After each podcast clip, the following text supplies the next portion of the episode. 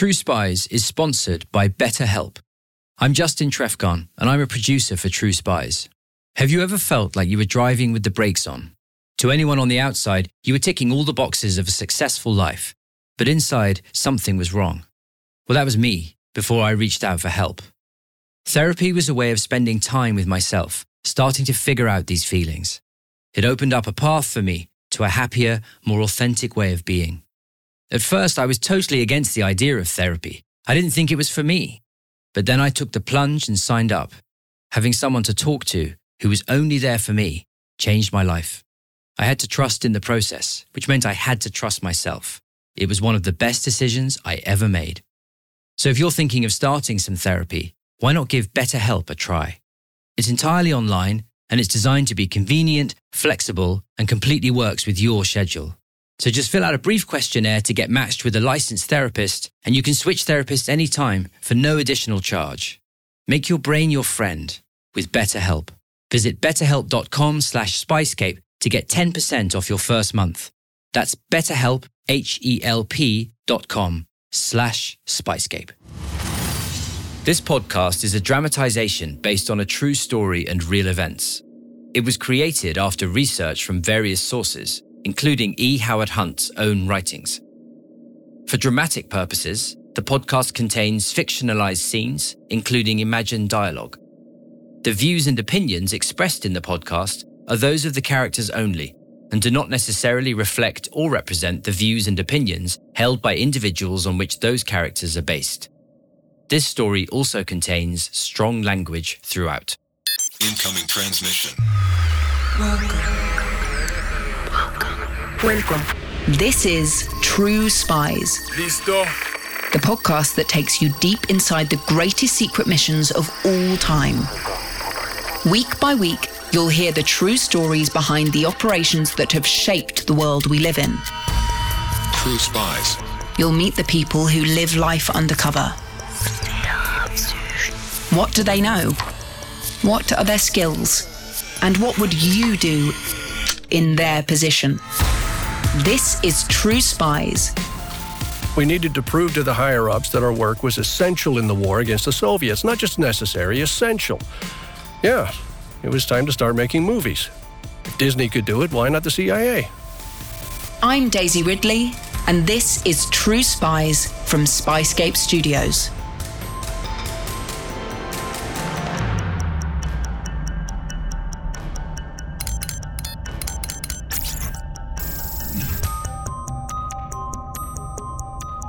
In the early 1950s, American spycraft was undergoing a radical transformation. While the country's European allies and enemies had for decades deployed experienced spooks on the ground, the US lagged far behind in the intelligence stakes. That all changed in 1947 when the OSS became the Central Intelligence Agency. A world-class intelligence gathering capability was essential if the United States was to stay ahead of its enemies. But while orthodox intelligence gathering was ramped up, a more sinister, shadowy organisation within the CIA was also forming.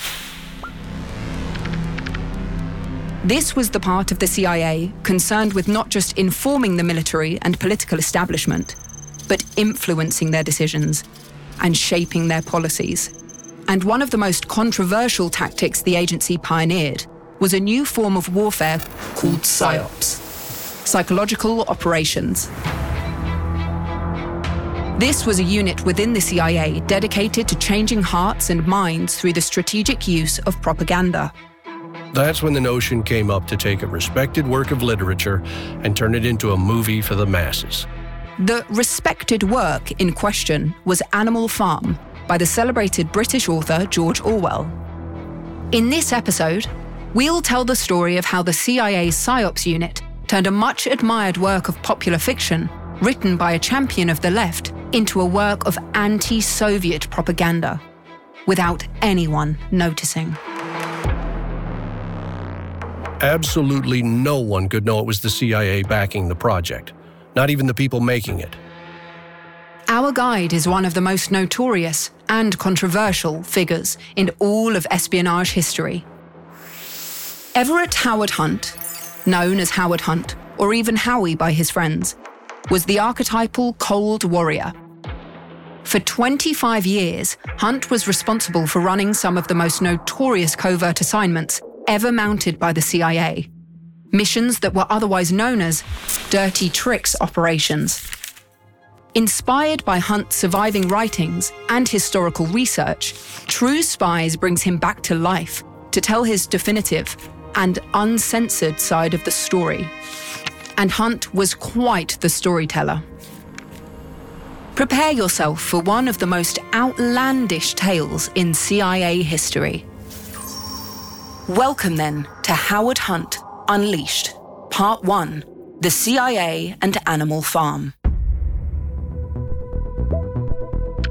Howard Hunt came from solid middle-class American stock. Having first been recruited into the OSS by its maverick chief, Wild Bill Donovan, Hunt saw action firsthand, exposing a double agent in India before running supplies to Chinese forces trying to repel the Japanese. After that, he'd set up the first CIA station in Mexico, where he'd become fluent in Spanish, which would come in handy down the line. He'd also got married in 1949 to Dorothy Wetzel. Dorothy was herself a former CIA employee who'd served in Shanghai and Paris, where she met Hunt. All the while, Hunt had also been nurturing an equally successful career as a novelist, writing popular war and spy novels that had won him a Guggenheim Fellowship. It was a good cover for his agency work, but in reality, it was more than that. I don't think I could have written those books without my agency work. But which did I enjoy the most? There's not much to beat a good day's writing, that I can admit. Howard Hunt had already established himself as one of the CIA's most trusted and effective operatives when, in 1950, the US failed to pick up on North Korea's plans to invade South Korea. The credibility of US intelligence faced a major setback. The nascent CIA was under pressure to justify its existence and, importantly, its budget in the wake of this error. The CIA had been founded for research, analysis, and the collection of intelligence. But with the looming threat of communism, exacerbated by the Korean War, some inside the agency believed more extreme methods would be needed to win this ideological battle. Of course, nowhere in the CIA's founding charter did it stipulate its funds were to be used for dirty tricks. But that was exactly what agents like Howard Hunt found themselves drawn to. In that sense, the Marshall Plan was a gift. The Marshall Plan of 1947 was a US-led initiative to provide financial assistance to European nations to help rebuild their depleted economies after the war. The main focus of the funds was rebuilding infrastructure. It was not a CIA propaganda tool. The OPC chief, Frank Wisner, cooked up this idea, Operation Mockingbird, where we'd siphon off official funds for the Allied reconstruction and divert them into PsyOps. Frank Wisner was the head of the division of the CIA that ran the propaganda and PsyOps units. Operation Mockingbird was essentially an all-out assault on all media. Radio, movies, the press, to turn the intellectual and ideological tide against communism forever. The Soviets had rejected the Allies' offer to collaborate in reconstruction. We knew that. So we had no choice but to begin the deconstruction of the communist ideology. Don't forget, at the end of the Second World War, the US and the Soviet Union were officially allies. But this was a partnership born of necessity. The defeat of Nazism had been the cause that had brought them together. In reality, the Allies were fearful of the growing influence of communism. I had my first proper encounter with communism after the war in Vienna. It was very clear to me that this was a new kind of evil. Their secret police were everywhere, and they had only one way of dealing with people who they ran up against, if you know what I mean. They executed them in cold blood. Which brings us to George Orwell and Animal Farm. We knew this guy Orwell was a leftist. He'd fought in the Spanish Civil War on the side of the socialists. In normal circumstances, he's the last guy whose words we'd want to turn into a movie. But, being a writer myself, I figured there was a way of telling this story about a bunch of animals taking over a farm and the horrific consequences of this collective action that would lend itself seamlessly to our ideas about how the world should and should not be run. The Spanish Civil War had also revealed the lengths Stalin would go to spread orthodox communist ideology. George Orwell had witnessed this brutality firsthand. In 1936, Orwell volunteered for the leftist forces in Spain to repel the fascist military takeover led by General Franco. It was, you could say, fashionable to do so amongst some of the high-minded literary set. Hemingway went out there too. The Spanish Republican government had appealed to the international community for military support, but no one was keen to get involved. Enter Joseph Stalin. The Soviet leader saw a chance to bolster the Soviet cause in supporting the leftist forces against Franco. He sent agents and munitions to Spain to fight alongside the democratically elected Spanish Republicans. Stalin knew that a socialist victory in Spain would be good propaganda for international communism. But Stalin's support for the Spanish left came at a heavy, even fatal, price. Stalin exported more than just arms. The NKVD, Stalin's secret police, began hunting down and brutally executing the Spanish Republicans, who were opposed to communism. The Spanish communists took over the fight against the fascists, but this infighting ultimately weakened the opposition to Franco's better trained and more effective army. The resistance fell, and Spain became a fascist dictatorship.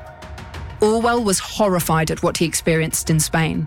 He was outspoken in his criticism of the Soviets. Rumors circulated that his life was in danger, and he was forced to avoid places where Stalinists were known to hang out. Even some of his local pubs in London became no-go areas. Despite being born into privilege, Orwell established himself as a powerful left-wing commentator. Through books like The Road to Wigan Pier and Down and Out in Paris and London, he became a fierce advocate for the poor and a harsh critic of the greedy industrialist class that exploited and oppressed them. The true horrors of Soviet Russia were yet to be fully revealed to the world, but the warning signs were clear. Now that Hitler had been defeated, a new and terrifying threat was emerging from the East, and the threat of Stalinist violence followed Orwell everywhere he went. I heard he ran into Hemingway in Paris in 1945. Apparently, he was so afraid of being neutralized by the Soviet agents that were running around the place, he asked Hemingway for a gun. Orwell's literary response to the deadly threat posed by totalitarianism was the instant classic Animal Farm. The book is a brilliant political allegory in which a bunch of farmyard animals overthrow a corrupt, exploitative farmer and take over the farm. Orwell made a direct comparison between the way humans exploit animals and the way the rich exploit workers. But, mirroring what had happened in Soviet Russia, the animal revolutionaries are themselves corrupted by power. Their methods end up being even more repressive than the farmers. It didn't take much wit to see how clearly Orwell was pointing the finger at Stalin and his distorted, dystopian form of communism. That's why the book appealed to us. We knew it was a powerful message, and it would be clear to everyone. Unlike Hunt's pulpy novels, Animal Farm had originally struggled to find a publisher. Its criticisms of Stalinism were considered harmful to the overall cause of international socialism by a host of left-leaning publishers on both sides of the Atlantic. However, by the time it was finally released in the US in 1946, the book had already started to capture the popular imagination, which was when Hunt's plan hit its first obstacle. MI6 had already put in an offer to the publisher for the adaptation rights. The race was on to turn Orwell's bestseller into a blockbuster hit, which is when Hunt's plan hit its next hurdle. Orwell had died. Turns out Orwell had contracted TB around the publication of Animal Farm. It was a pretty lousy way to go, you know. The dying Orwell had remarried in his final months, and his widow, Sonia, now had full control of the estate. Recently, she has regained some respect amongst historians, but back then, Sonia Orwell was perceived as a money-grabbing opportunist. When I first read the book, Orwell was sick and lonely. We should have put our offer in then. Of all the challenges I envisaged, I hadn't factored in that there'd be a new wife standing between us and our movie. But Sonia Orwell's ultimate price for handing over the film rights was not money, although she wanted that too. It was something far harder to obtain. She wanted to meet the king.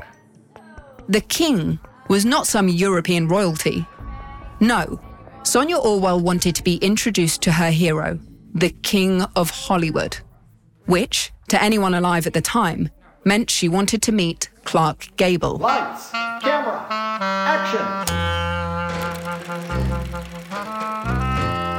Operation Mockingbird's biggest challenge so far.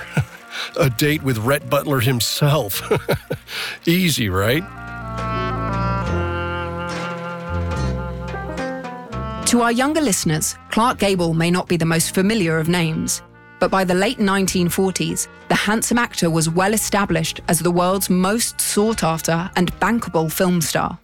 Of the many memorable roles he'd performed, none was more successful or career-defining than Rhett Butler, the swashbuckling hero of Gone with the Wind. Gone with the Wind remains in the top 5 highest-grossing films of all time, to this day. Well, luckily, I had 2 advantages over our friends at MI6. One, I had done a stint in Hollywood myself. Which is true. After his 3rd book, Stranger in Town, was published, Hunt was lured to Los Angeles to try his luck as a scriptwriter. I was wined and dined in the traditional style for a few weeks. Pretty girls, champagne, all of it. I learned mighty fast that you're never as appealing as when you're all promise, when it's all ahead of you. Once I started writing actual scripts, the whining and dining slowed down and the girls got less pretty till it stopped altogether. That, then, was my big fat Hollywood career. Hunt also maintained, though it's hard to prove, that his Hollywood prospects were limited by his political leanings. Oh, everyone knows Hollywood's a liberal town. Woe betide a conservative who tries to break into that cozy little club. On the other hand, by his own admission, Hunt's scripts weren't very good. Maybe that had a hand in curtailing his dreams. It was also the beginning of the Red Scare, and Hollywood's elite leftist circles were closing their ranks to avoid infiltration and blacklisting. Which turned out to be advantageous when it came to recruiting the services of Mr. Gable. The king was that rare thing in Tinseltown, a Republican. He was on our side. Gable was also a war hero. He had been married to actress Carol Lombard. They were the Burton and Taylor of their day, the most celebrated couple in the movies. But when Lombard was killed in a plane crash, Gable's mental health spiraled. Fueled by depression, he enlisted in the army and flew combat missions in Europe. After returning to the States a decorated war hero, Gable remarried, but the relationship soon floundered. It's clear he never really got over Lombard. So we had to lure this depressed, introverted, heartbroken heartthrob on a date with a notorious, status-seeking gold digger. What could go wrong? Orwell's biographers are divided on what happened when Sonia Orwell met Clark Gable, or indeed whether that assignation ever took place. Trust me, it happened. I made it happen. Either way, after back and forth with Sonia and Orwell's agents, the rights deal was agreed. Not that Sonia Orwell thought, for a second, she was optioning her beloved husband's masterpiece to the Central Intelligence Agency.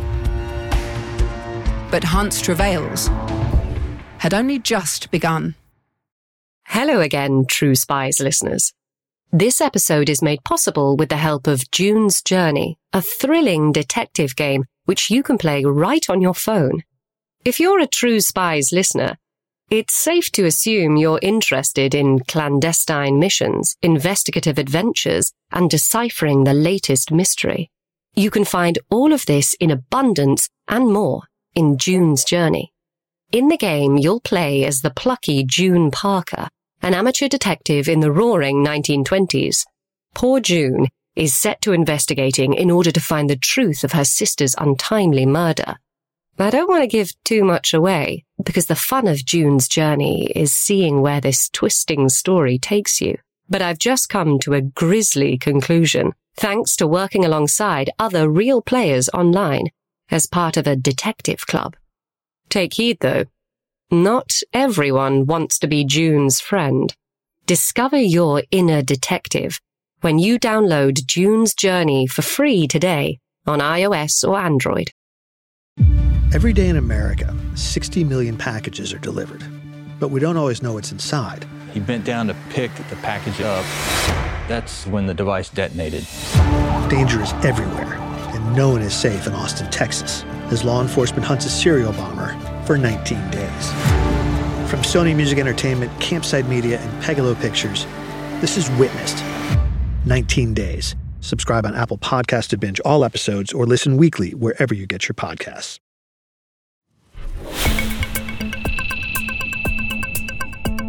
With the film rights secured, Hunt needed a producer on board to create distance between the CIA and the project. Enter Louis de Rochemont. Louis de Rochemont was one of those aristocratic Americans that I kind of despised usually. He was descended from Huguenots, so everyone kept telling me. Anyway, turns out de Rochemont was a great film producer and a patriot. Hated commies as much as I did, which made him an easy sell to Wisner. Wisner had become something of a father figure to Howard Hunt, and Hunt was keen to curry favor with his boss. He was a man of action. In a world full of talkers, they tend to stand out. Men of action. These were the kinds of people Hunt gravitated towards, and he undoubtedly saw himself as one. And it's worth considering why, as it can tell us a lot about the trajectory of his career.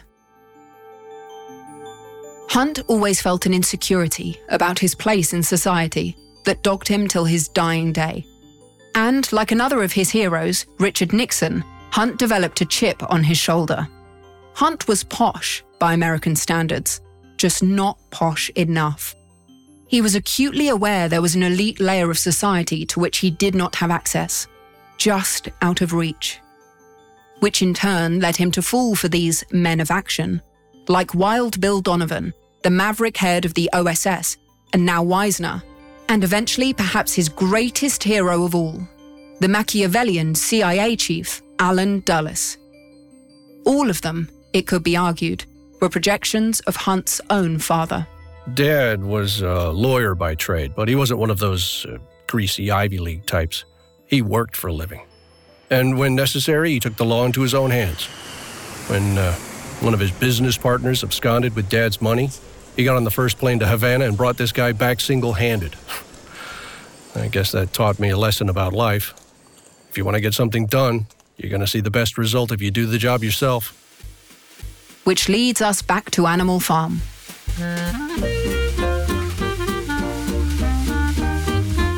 With de Rochemont approved as the film's official producer and the CIA funds secured, it should have been plain sailing. Well, it's been exaggerated for effect, but yes, we had somewhat underestimated the time and actual cost, not to mention all the rest that goes into making one of these things.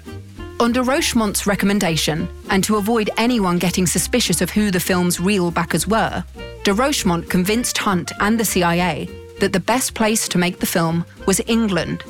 The only problem, there weren't any animation studios in the UK big enough to make a feature-length film of this kind. Back then, animated films were made in the most labour-intensive way possible. Every single frame of a cartoon had to be hand-drawn, and the illusion of movement was created painstakingly by making minute adjustments to each drawing, which made the UK essential as a production base for another reason. Thanks to the success of Walt Disney, animation in America had skyrocketed in popularity. But in the UK, where there was less of a precedent, there were no animation guilds or unions to protect labourers. De Rochemont estimated we could make this thing for 50% of what it would cost stateside. De Rochemont's choice of filmmakers were acclaimed animation partners Joy Bachelor and John Halas. With established careers in making cartoon shorts, the duo were ideal candidates for the ambitious Animal Farm. Between them, they had the style, taste, and expertise to pull off the best possible version of the film. And they both respected Orwell's writing. So much so that when the film deal was signed and news of it reached the press, Halas loudly stated to journalists, the film would deviate as little as possible from Orwell's original story. But in truth, the film's CIA backers had no intention of sticking with Orwell's version. Well, it's an old trick, right? It's important to build trust and confidence, and we didn't want to rock the boat, so to speak. The Brits get very protective of their writers. Think of all the fuss they made when someone, I can't remember who, added a few words to Shakespeare when they made a movie of one of his plays. We had to tread carefully, but right from the start, we knew stuff had to change. What is clear from first-hand accounts is that throughout the process, Batchelor and Hallas believed that they were making a conventional film with conventional backing. Even with that backing coming from an unnamed distributor in the US, the filmmakers diligently engaged with the notes they received and, apparently, never once questioned the source of the feedback or the money, even when the feedback started to look a lot like it was pushing the film towards anti-communist propaganda. The thing is, and everyone agreed with me on this point, Orwell's book ended in a very depressing way. It was a real downer, as they say in Hollywood. And you don't have to be Einstein to work out that audiences get turned off by downbeat endings. They want to leave the theater elated. I detected some snobbery from the Brits, that it was crass Americans wanting to cheapen their sacred texts. But, I always felt we were looking for the necessary changes to make sure that people would want to come and see the damn thing. In reality, 9 versions of the script were produced before the backers, aka the CIA, would sign off on the story. With each new revision, Batchelor and Hallas did their best to accommodate the changes. But ultimately, all those changes brought about production delays, which came at a significant financial cost. With my experience in writing novels, successful novels, I might add, I felt I knew a thing or two about stories. If you want my honest opinion, I reckon I could have fixed the script myself, but de Rochemont brought in this hack called Martin. John Stuart Martin was a renowned writer of propaganda films. He was hired to come on board Animal Farm to help make it more commercial. Even though Hunt, the CIA, and de Rochemont had explicitly agreed to avoid the Disneyfication of the story, Martin started to suggest changes that were aimed at making the film more palatable for younger audiences. What suddenly became clear to the filmmakers was that the so-called backers now wanted full editorial control, something that had never been agreed. Well, there were these 3 areas of disagreement we were stuck on. The main characters, the animals standing in for Stalin and Trotsky, were too sympathetic. Then there was the fact that the novel seemed to be saying that all farmers were bad, which was wrong and a lie. And then there was the ending, which from my side looked like an endorsement of anarchism. None of which was in line with the message we were trying to get across. In fact, the filmmakers were being asked to endorse the ideological and political agenda of the now transforming CIA, an organization that had gone from working to contain the spread of communism to now rolling back the spread of communism. In other words, the CIA was now, without anyone knowing, pursuing regime changes around the world. By the time Animal Farm was in its 2nd year of production, the Dulles brothers, the architects of this new form of covert US foreign policy, had taken over US intelligence. They were now actively pursuing an imperialist agenda aimed at protecting US business and political interests, whatever the consequences. So, a propaganda film that explicitly showed capitalism in a negative light, intentionally or not, was unacceptable. And Hunt, more than anyone, sought favour with the Dulles brothers, especially the new CIA chief, Allen. So something had to give. But the filmmakers weren't going to cave in without a fight.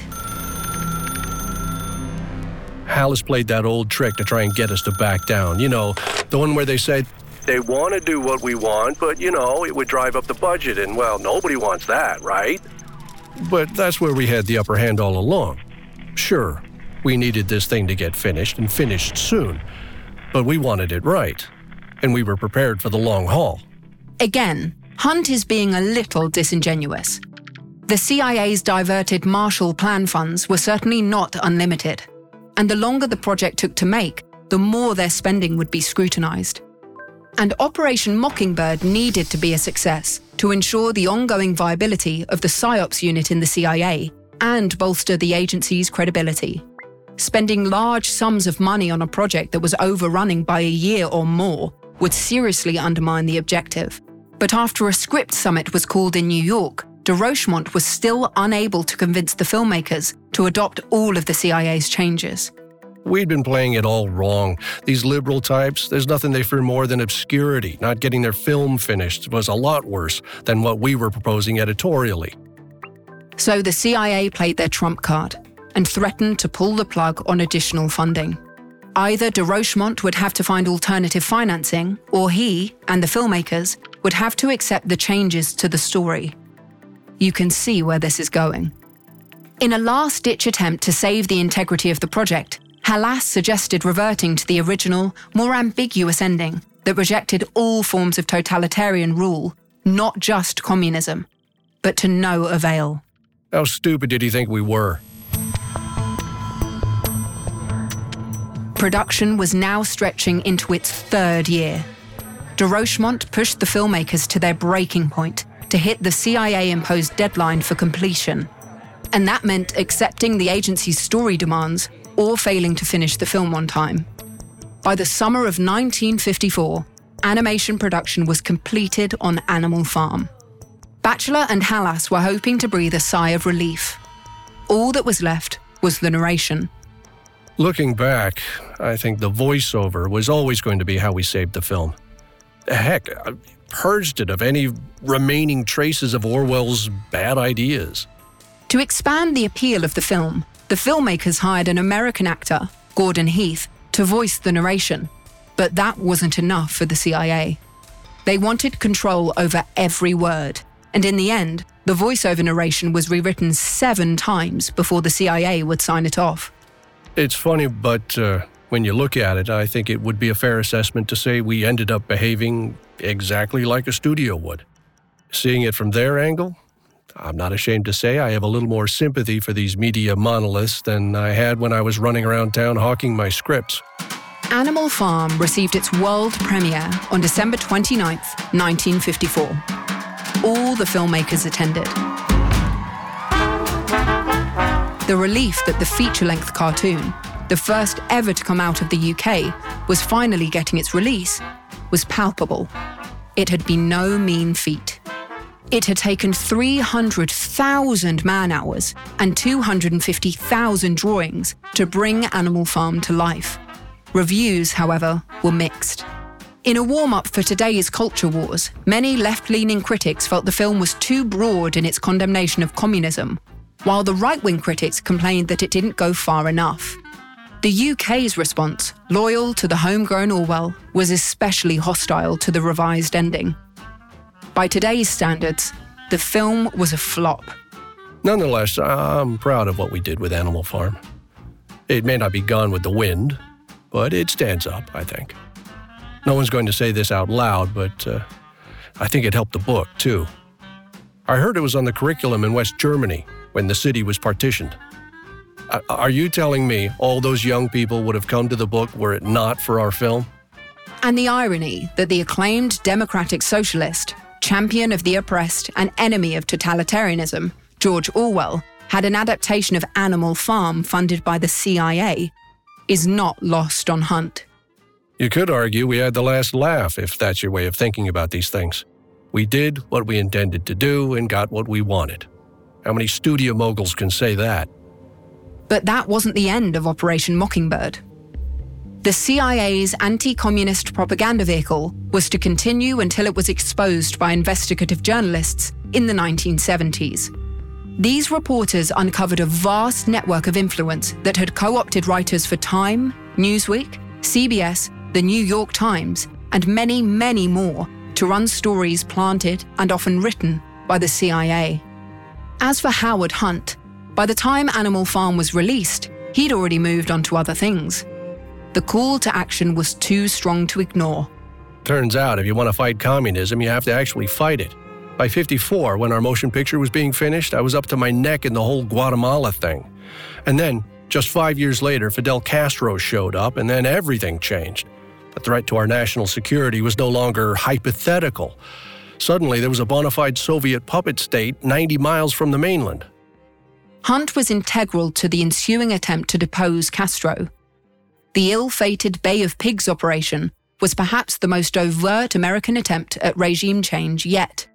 But it's long after the Bay of Pigs fiasco where this story takes us next, to Washington, D.C. in 1972 and the Democratic National Convention offices, a collection of buildings better known as the Watergate Complex. Join us for part 2 next week. I'm Daisy Ridley. You can learn more about Orwell's experiences of the Spanish Civil War and the genesis of Animal Farm in a special bonus episode available to subscribers of Spyscape Plus. And the original hand-drawn frames from the Animal Farm film are on view and available to buy at Spyscape. Visit spyscape.com/animalfarm for details. If you're enjoying this podcast, please click now to give it a 5-star rating or leave a review. Ratings and reviews help people discover the podcast and help us bring you more great stories. And if you have some time, why not forward the podcast to a few friends? In the 1970s, John Todd burst onto the evangelical scene with a shocking tale. He claimed to be a former witch involved in a then unheard-of secret organization called the Illuminati and urged Christians to prepare for a violent world takeover. First of all, the number one weapon in everybody's home should be a 12-gauge pump shotgun. Hear the amazing story of one of the originators of the modern-day conspiracy theory. From Magnificent Noise and Sony Music Entertainment, this is Cover Up, The Conspiracy Tapes.